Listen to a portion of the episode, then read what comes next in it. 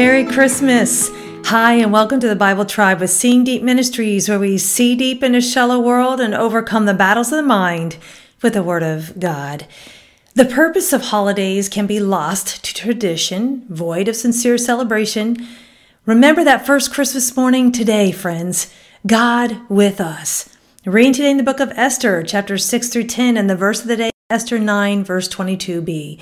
It was a month which was turned for them from sorrow into gladness, and from mourning into a holiday, that they should make them days of feasting and rejoicing, and sending portions of food to one another, and gifts to the poor.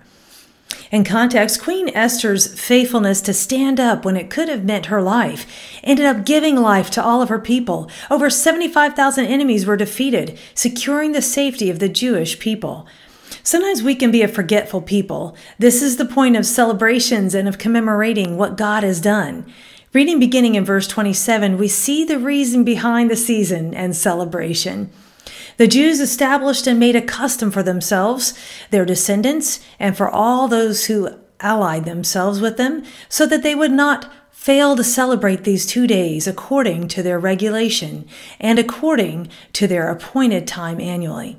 So these days were to be remembered and celebrated throughout every generation, every family, every province, and every city. And these days of Purim were not to be neglected by the Jews or their memory fade from their descendants. The Jews were celebrating a holiday due to the victory that God won for them.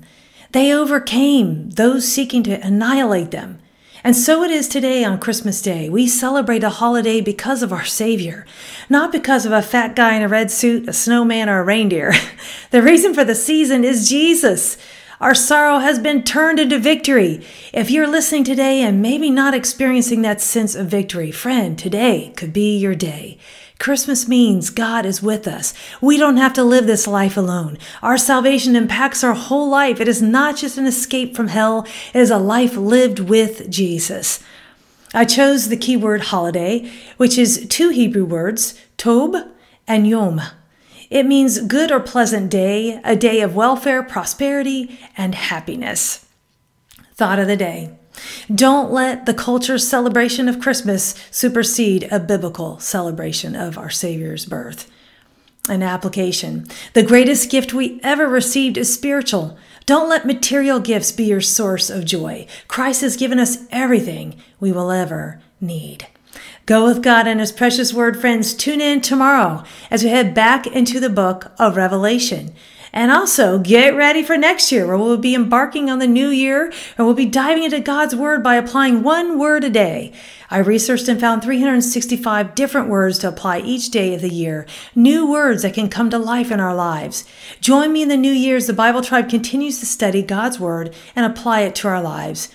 You can pick up the journal on Amazon, and this year it's a hardcover and a little bigger for more space for notes.